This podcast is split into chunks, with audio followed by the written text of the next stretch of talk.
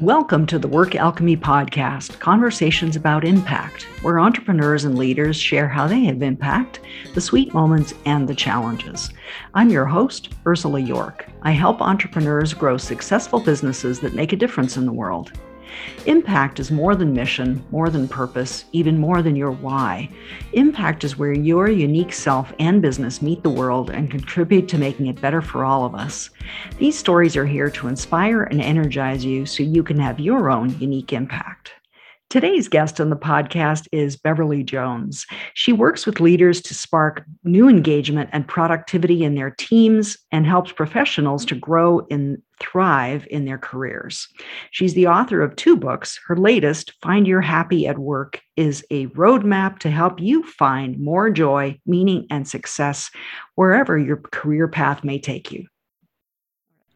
Before we get started, I'm excited to share an opportunity with you the $1,000 marketing plan. Would it be a relief to bring in enough clients to make your big vision possible and not feel icky about your marketing? For just $1,000, you'll receive a customized plan for your business that focuses on your impact and clearly maps out your next steps for marketing your most valuable offering.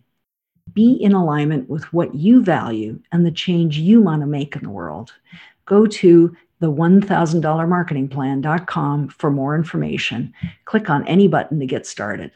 Don't forget the whole name, the 1000 in digits marketingplan.com. Click on any button to get your customized marketing plan underway.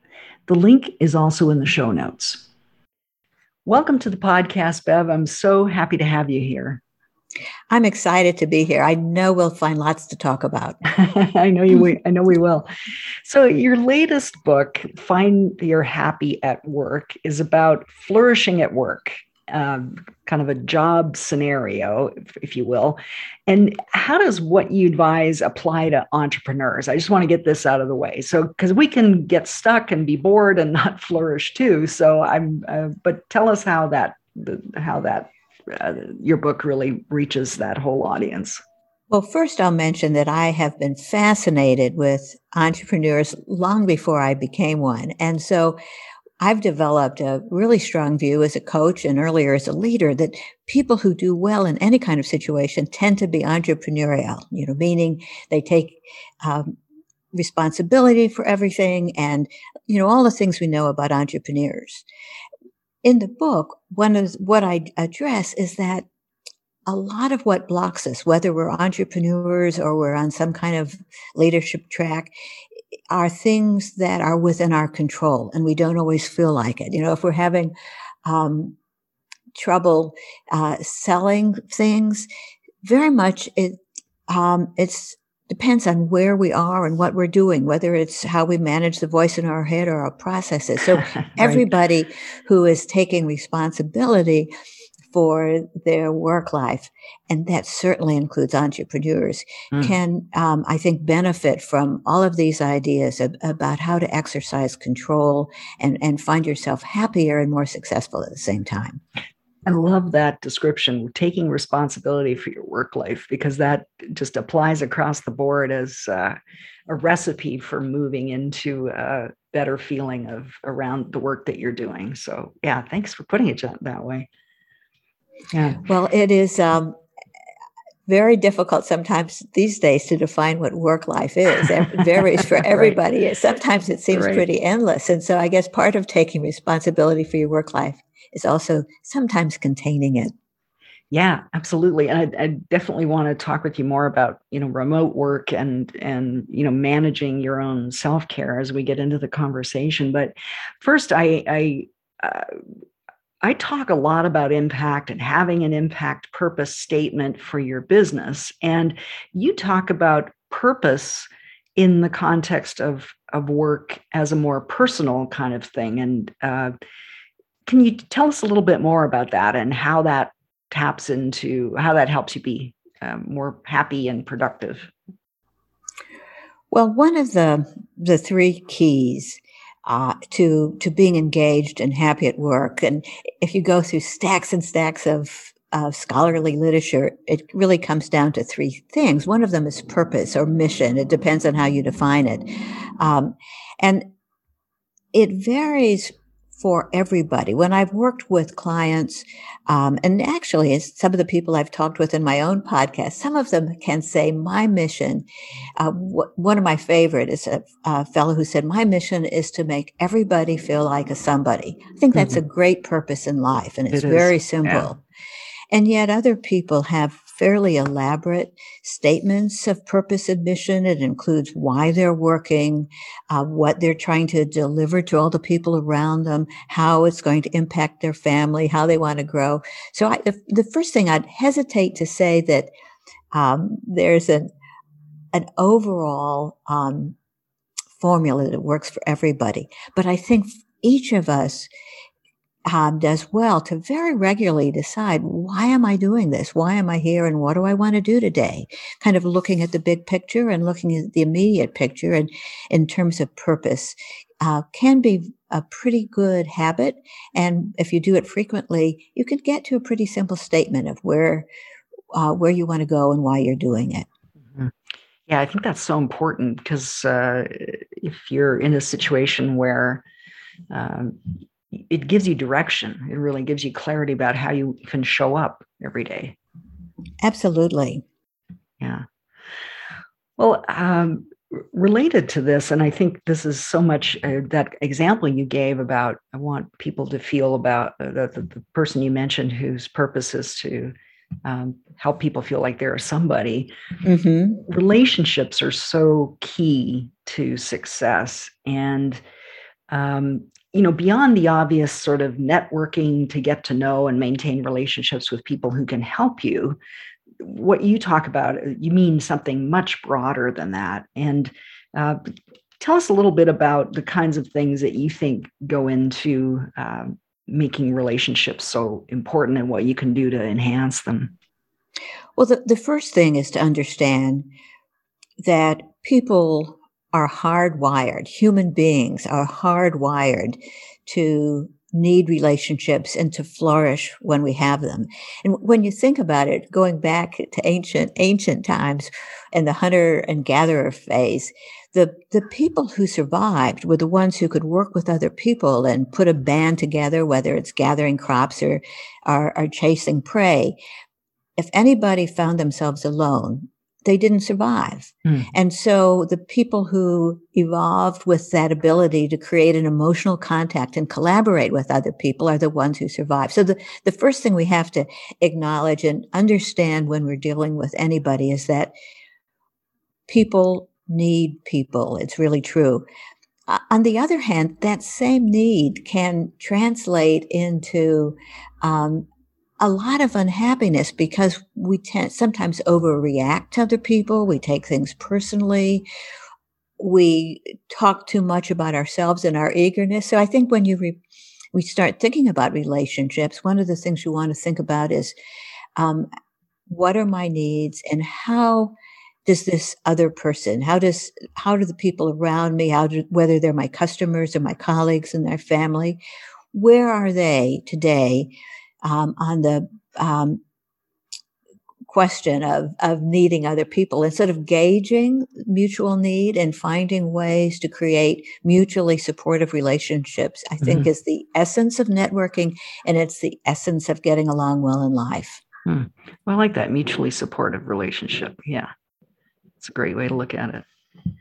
Well the the other some other aspects that you kind of get into is the wider the network, the broader your perspective. And that's certainly been my experience that if I pay less attention to kind of a transactional, which I hate, kind of a transactional relationship, even if it's initiated in a networking setting, if I'm just trying to meet people that I can connect with, there's often a lot of surprise in how that comes around and is beneficial, even if it's just to give me another viewpoint in an area that I don't know much about. So, uh, yeah, talk about why that's so important to cultivate. And well, it's um, overwhelmingly clear from the research, and there are now people who do this kind of research looking at connections among human beings, but it's overwhelmingly clear that having a broad and a diverse network is very much linked to success. And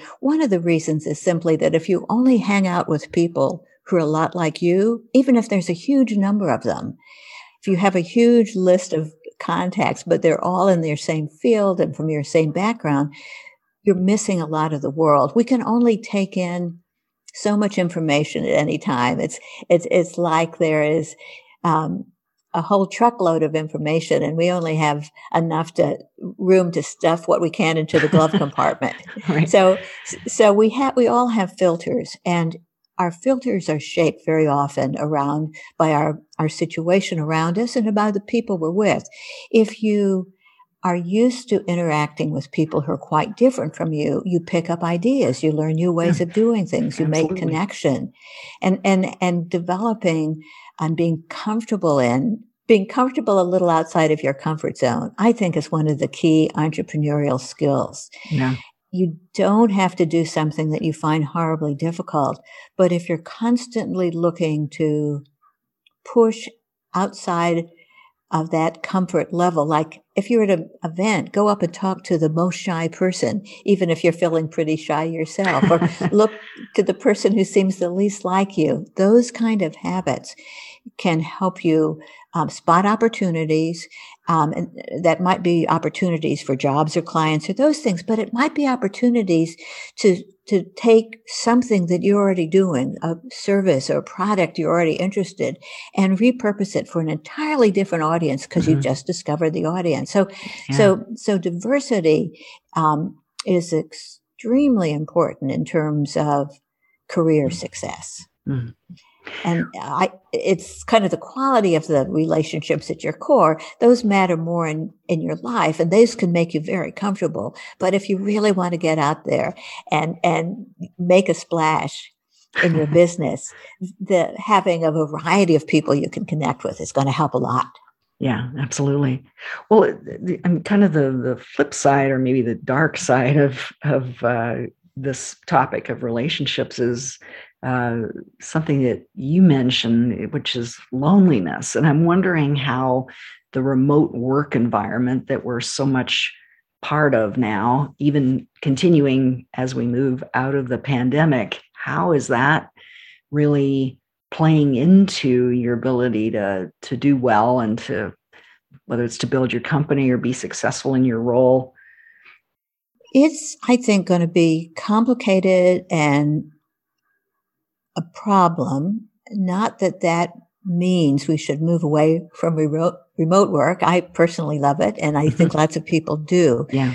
But there is something missing from our lives that in, in an earlier day we might have had uh, when you you have kind of an office family if you're fortunate enough to have people you work with you have some some built-in relationships and the research is still being developed on on how far can you go remotely. I, I certainly. Um, I, it's easy to connect. I feel connected with you, and we've just been talking for a little while. Mm-hmm, but yeah. um, we we do.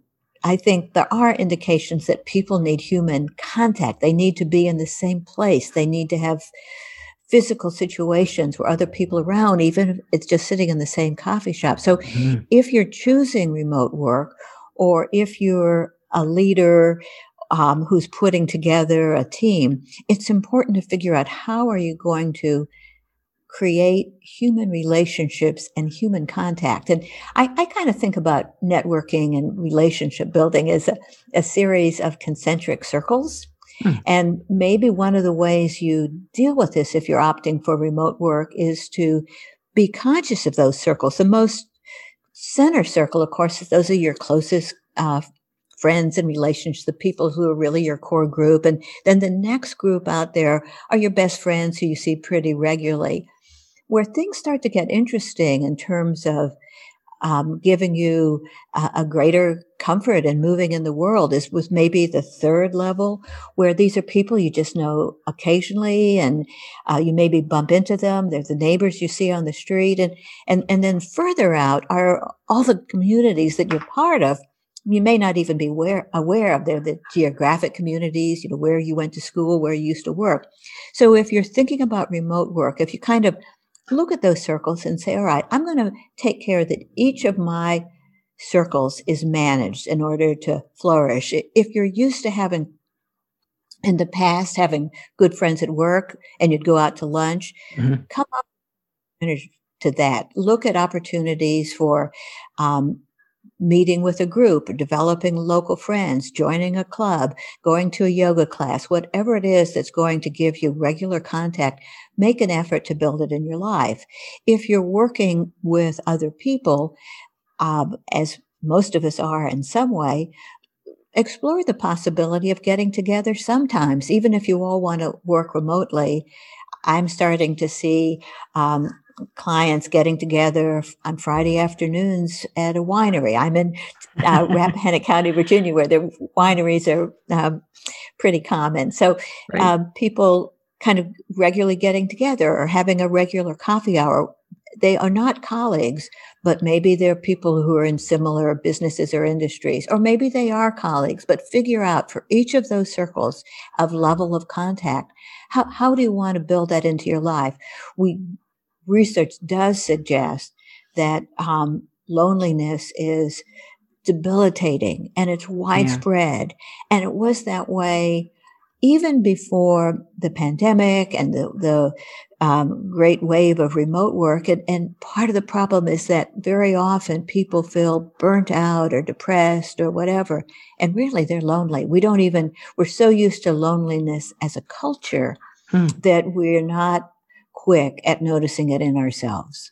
Yeah, yeah, that's so interesting. I, that was what intrigued me when you you uh, talk about it in the book. Is it, it's definitely not something you talk about in a work environment, at least in my experience. And um, we so much accept it as part of things because there's so much social isolation, not just from the pandemic, but even you know our our habits of families not necessarily living close to each other um, that sort of thing. It's really come to be part of the culture, as you said. So, yeah, that's. And, and there's another thing about loneliness. Um, so with some things like boredom, uh, when you get bored, it, it's a signal. The way when you're thirsty, it's a signal you need to drink. Right. When you're bored, it's a signal you need to take action. You need to do something. Mm-hmm. But we don't often have a good, clear signal that, oh, I'm lonely. I mean, some people do, and some of us do some of the time, but lots of people feel like, oh, I, you know, I don't feel like seeing anybody. I just feeling down. And the response of many people who, as you get them talking, realize they're lonely, but their initial response is often to avoid people. Mm, so that the if you exact opposite of what the solution is. Exactly. We're yeah. just not uh, human beings are not truly functional on this particular thing. We need people, but we don't always need, we need them. So I think it's useful if you're trying to be a supportive friend or colleague to notice if people are starting to isolate themselves and notice when you're thinking, ah, oh, I just don't have the energy to do this. I don't want to really see any people. I'm just too tired. Yeah. Those kinds of messages can sometimes be um, mean that you're sort of cut off from people. And, mm-hmm. you know, in, in, coaching, I, when people are saying, oh, I just don't want to deal with people, I kind of ask them about how, are they regularly seeing other people? Are they seeing too many people? Are they not seeing people at all? Right. Ask yourself your questions um, or, or, journal about it mm-hmm. uh, on, on how you are engaging with other people and and and just know that just like you manage your schedule managing your interaction with other people when you're working alone is something that is a very smart thing to do. Mm-hmm. yeah and um, yeah i totally agree. I think that's those are really important things to consider when you're having that reaction. And it makes me think too of of the habits that we have and how that can really influence how our day goes and uh, i mean a habit of for example being in touch with people every day if you're working mm-hmm. remotely mm-hmm. or um, just uh, taking a look at your habits and figuring out is this a good habit or a dysfunctional habit so how do how do you recommend people really identify what are good habits and therefore ones you want to keep or ones that are actually wasting time or draining your energy that you might want to modify or change completely well, the starting point is to start noticing the habits. Like we all have habits. Like if we go to a meeting or remember in college, we go to a class, people sit at the same place every time. That's a habit. It becomes yeah. really fast, or we drive to work on the same path. Habits like this are created to um, save your brain space. So, because yeah. you don't have to think about these things, you just do it unconsciously. So the first thing is to spend a day or two noticing your habits. What do you do um, in sort of an automatic, unconscious way, and and what do you do in an automatic, unconscious way when it um, relates to dealing with other people? You can also look at um, your kind of the processes, the way you do your work. Um, we all fall into doing things in the same way. And kind of challenging yourself once you've noticed how you're always doing to make it better. That can be fun. Mm-hmm. And it can also lead you to new ways to manage your interaction with other people. So your habits are shaping you more than you know. And, and, uh, starting by taking note of them. And then once you kind of get the idea of finding habits, look for ones that aren't serving you. It may be that, um, you regularly gossip with somebody because that person likes to gossip and is very negative and it always fills you with kind of a creepy feeling because you don't like to gossip either, but you get drawn into it. That's a negative habit that you've allowed yourself to fall into. And so that may be a habit that you're going to want to break in some way. Mm. Um, as you um, are aware of the things you do habitually, you'll notice things that aren't as productive as they might be. And, and noticing and then kind of um, trying new ways and, and then turning them into habits is how you get past the bad ones. Mm. Well, I, I noticed too that creative people in the coaching work I've done, creative people can have a really kind of fractious relationship with habits because they think it limits their creativity. They don't want to be constrained by these uh, things they do. But in actual fact, we all have habits. They mm-hmm. help with decision fatigue, as you mentioned. So you're not constantly having to make choices about how do I drive to the grocery store kind of thing, occupying your headspace. We'll get back to the interview in just a moment. First, I want to share an offer with you the $1,000 marketing plan. If your body tightens up just thinking about marketing, or if you're not sure what to do next to bring in a steady stream of business, then consider the $1,000 marketing plan. This plan, customized for your business, will center your marketing around the most important thing for your business your impact. For an investment of $1,000, you'll have a plan that clearly maps out what to do for the next six to 12 months to market your best offering and bring in the income you want. Be in alignment with what you value and the change you want to make in the world. Go to the 1000marketingplan.com and don't forget the whole name, the 1000 in digits marketingplan.com. For more information, click on any button to get started. The link is also in the show notes. How do you develop a relationship with habits that serve you as opposed to trying to resist them?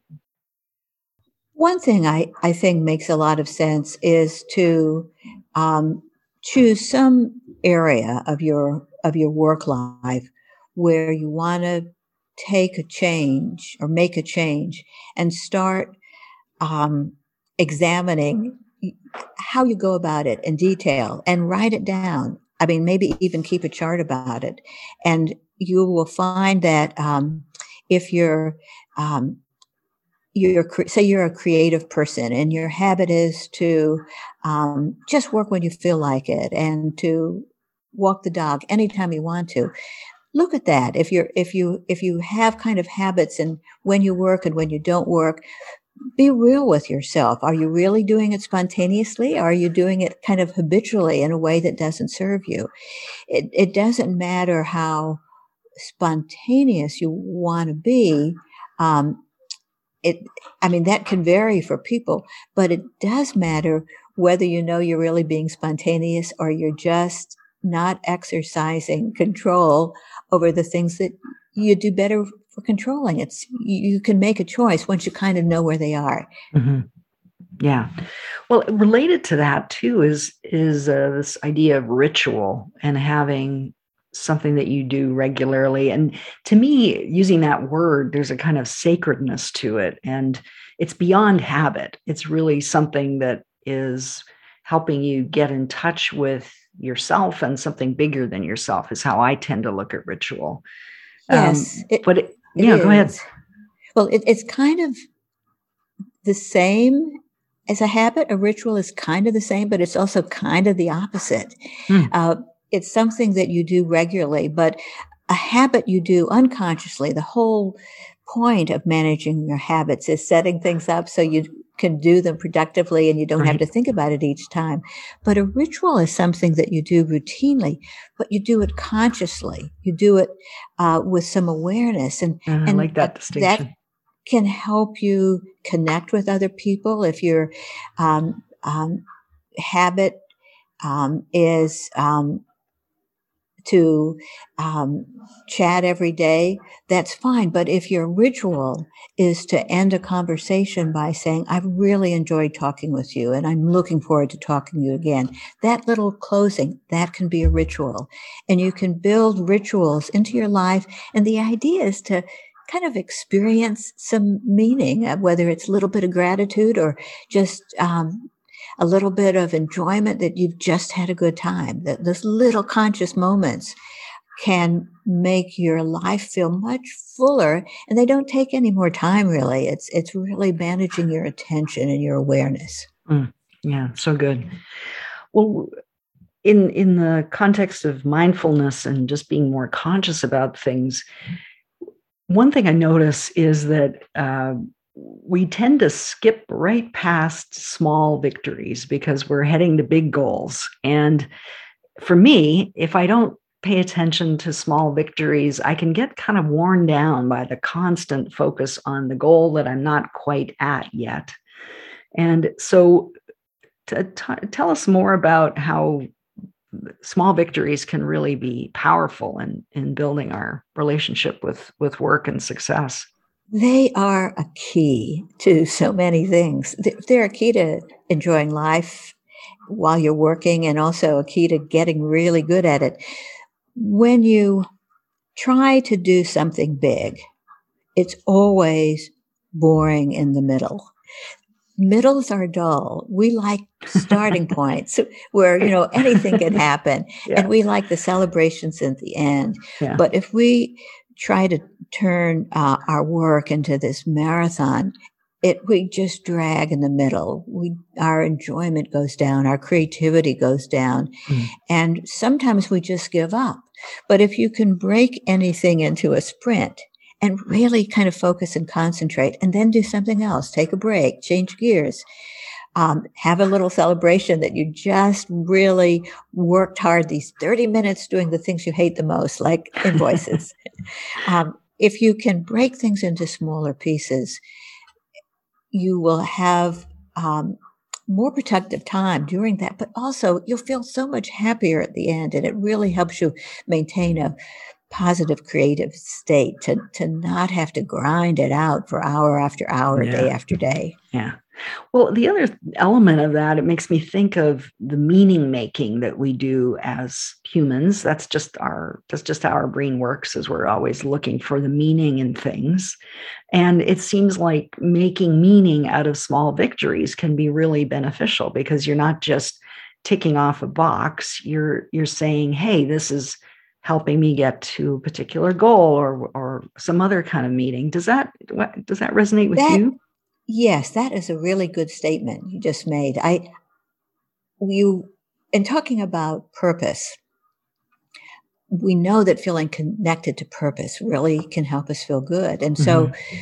um, talking uh, pausing and, and focusing on something related to purpose, that's meaning in the sense that it has value, that it relates to something closer to your core. And anytime you can uh, create meaning for yourself or for other people, and lots of times meaning involves connections with other people. I, I think you, you transform your life. It doesn't have to be huge things all the time, but just learning to not kind of go on autopilot and to look for ways to um, be aware of what's happening and and and supporting yourself and supporting others. That doesn't that change life? No, absolutely. Yeah. Yeah, completely. And it's it shifts the perspective entirely and then everything you do takes on a bigger meaning. Mm-hmm. Even even the boring stuff. Yeah, it's yeah. it's like the um, positivity kind of flows from those moments, and and it uh, you're kind of swimming at a higher level.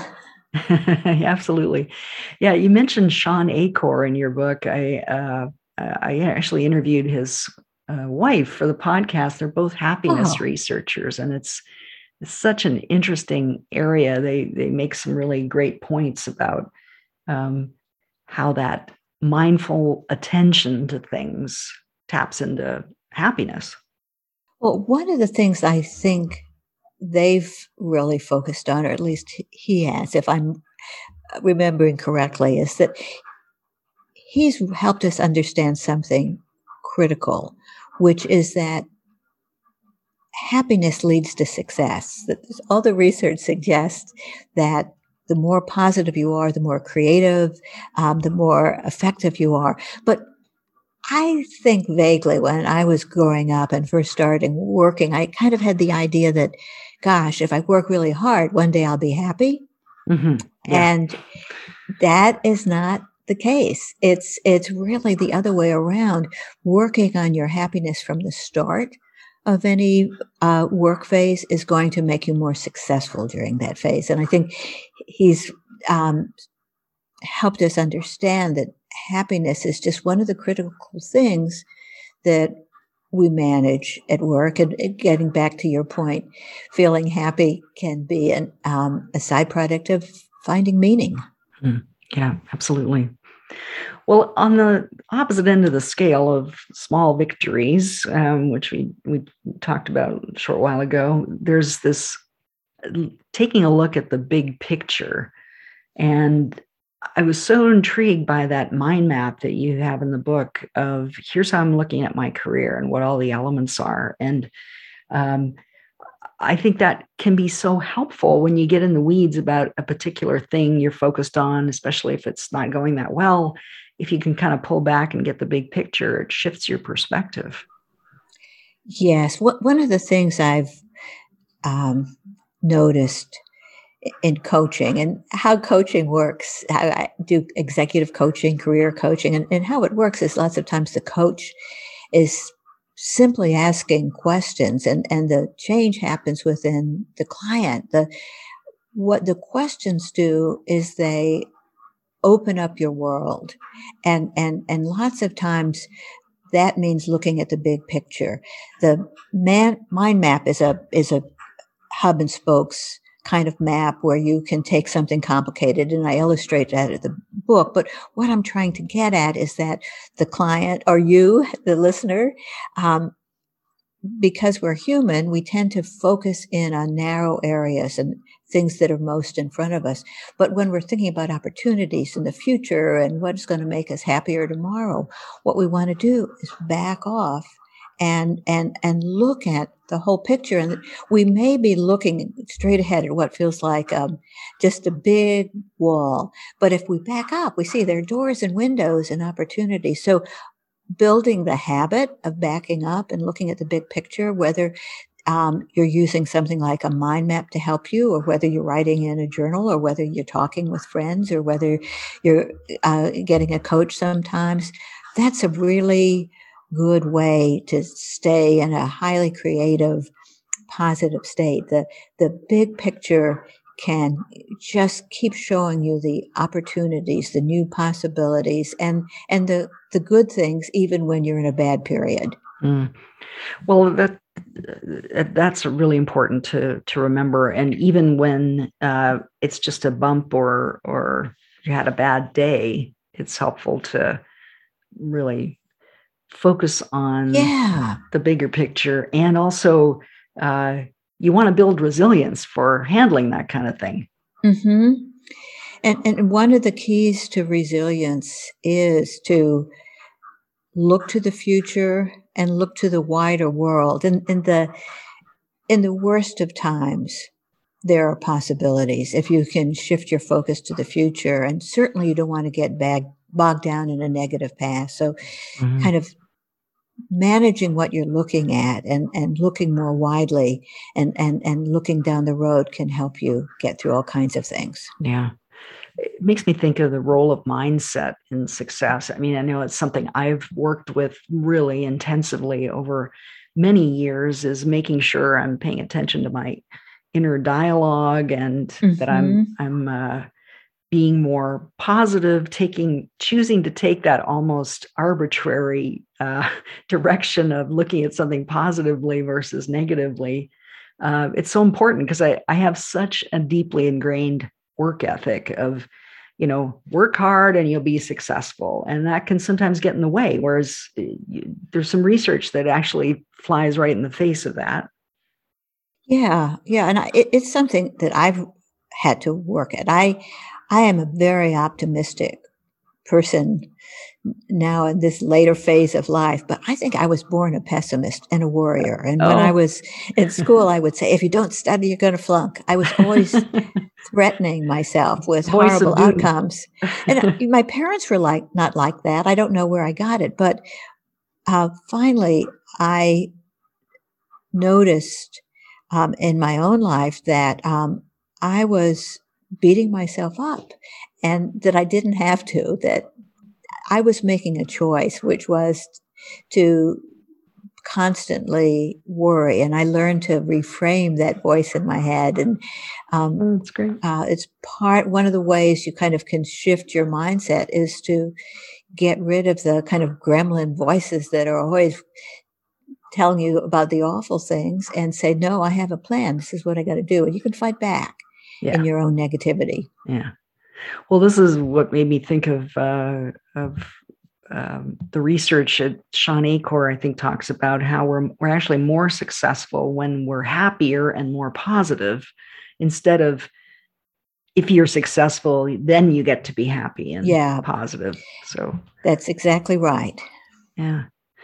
Well, I'm I'm curious about. I mean, this is really um, just my last question before we get into the rapid round, and that is how is it how can what role can leaders play in helping people create a, a, kind of environment or create situations where people can choose to be happier and more fulfilled i mean i think it's important for leaders obviously to engage their their people because of performance and fulfillment is so much better but um, what can leaders actively do one thing of course is to uh, model the kind of attitude and lifestyle that is going to produce um, a, a, happy, supportive environment. And doing things like actually taking vacation, taking time off, uh, taking a break when things aren't going well. The leader can do a lot to model the uh, kind of behavior and give permission to the kind of behavior that'll that will um, help people be happier. But another simple thing that great leaders seem to know is that just as we're hardwired to need relationships, human beings are hardwired to need to be noticed, to have people listen to them. Mm. And so actually focusing on other people, focusing on the team members, listening to them, giving them a chance to be seen. That is something, if a good leader can kind of do that regularly and even methodically, they can really change a culture. Yeah, that's I agree. It's so important. And I I think it's important too the distinction that you made around modeling not just attitude but also lifestyle. So mm-hmm. if you're telling people you don't have to work all the time, then don't work all the time. That's so, right. Take care of yourself, and your yeah. people will take care of themselves, and they'll be better. Yeah, absolutely. Well, um, I always end these interviews with a rapid round of three questions about impact. Are you game? Absolutely. Okay, great. So the first one is How has your impact changed you? I think it's made me more aware of all the little things you do in life, the things you say casually, the the every little thing you do can have an impact on other people, um, whether it's somebody you're mentoring or a neighbor or your family. It takes a really long time to learn, or at least took me a long time to learn that the places you want to have impact and the um, things you do that you think are going to be important aren't necessarily the keys. It's the little things you do in life, the little things you do when you're around uh, other people that can change their lives. And, and sometimes uh, you you never know, but when you find out, it's you're just amazed. So I I true. think I'm much more careful. I because I know I can't predict if I if I'm speaking or spending a day at a university or something, I know that the things I think were important are never going to be the ones. I, will get a note from somebody talking about a, a casual comment that I don't even remember making, and mm-hmm. that's the thing that had impact. So yeah. I I just try to like be aware, be a little more careful than I might ordinarily be. Mm, that's great. Well, the second question is what's the one thing you've consistently done that's contributed to your success and impact the most? Networking, although I think I was doing it for decades before I knew the term. mm-hmm. In fact, when I was a young lawyer in a law firm, um, I, you know, there weren't many women in law firms then, and I thought I had to work all day, and I turned down lunches and dinners and things at the very beginning until I finally noticed that the successful lawyers were meeting with other people. So right. there were times I even tried to limit my um, networking, but later in life, um, I found how wonderful it is to have a broad circle, even of acquaintances, and and all the opportunities that have been most interesting in my career seem to have kind of floated in from connections that I've made in the past. They weren't close friends; they were just door openers for me. So networking just for the fun of it really helped me later in life. Mm, that's great. Networking for the fun of it isn't a phrase that many people use, but I totally get what you mean. It's really mm-hmm. just building relationships with people. Yeah, it's hanging yeah. out and having yeah. fun and right. being with people. Yeah, absolutely. Well, the last question is what's one insight or piece of advice you'd share with someone who's asking themselves, how can I positively affect my environment and the larger world? How can I have impact? I think I would go back to what I just said a bit ago about listening. If you want to do something that can change your immediate environment around you, um, if, if you just make an effort, um, sometimes I, have seen clients like try three times a day, say, uh, had said they can't quit work until three times a day. They found an opportunity to really kind of listen to somebody mm. in a in a deeper, more meaningful way. Um, it's worth trying. It can be transformative. So true. So true. Well, Bev, thank you so much for being here and for sharing all these many ways that you can approach what you're doing on a day to day basis. We spend so much time at work, and making it fulfilling and meaningful is so valuable. So, thank you for sharing these ideas with us. And there's more of them in your book. There's 50 of them, uh, actually. So, uh-huh. I encourage people to to have a look at the book. Um, yeah. So, thank you for being here. Well, it was a great pleasure. And uh, thank you for talking about my book, Find Your Happy at Work. I'm um, very enthusiastic ab- about this one. Great. Well, tell us how people can get in touch with you and where they can find your book. Well, of course, the book is, uh, um, you can order through all the places. I mean, Walmart and all kinds of places are, are selling books online now, mm-hmm. in addition to Amazon and Barnes and Noble and those places. But uh, also, you can order it um, from your local bookstore, your independent bookstore, and um, so it's it's pretty available. Then um, on my website, uh, Clearways Consulting, Clearways with an S, clearwaysconsulting.com. That has more information about the book and and um, you know blog posts and things that'll uh, uh, give you um, more information about the kind of things that I talk about in the book. Great. And people can get in touch with you through your website. Is that the um, best way? They, uh, I'm going to give you my email. It's Beverly E. Jones at me.com. Uh, and I'm very active on social media and on Twitter. Um, it's and and it's Beverly E. Jones at Beverly E. Jones. Okay. And great. that's the same in Instagram. So that's a good starting point. Great. Okay. Thank you. And we'll make sure that gets into the show notes as well. So um, Thank you. Great to know. Well, I've loved being here. Thank you so much. My pleasure. And thank you, Bev, for the work you're doing in the world. And same to you. I think we each just, you know, do a little something, right? Absolutely. Thanks for listening. Join me for more episodes. Subscribe on your favorite podcast app and help us spread the word. Rate and review the podcast on Apple Podcasts. To discover more about your impact, schedule a business impact assessment one on one with me 60 minutes of focus on your and your company's impact and how you can increase it. Go to workalchemy.com slash BIA to schedule your business impact assessment. This podcast is produced on the traditional lands of the Cherokee, Tuscarora, Catawba, and Waccamaw Siouan people.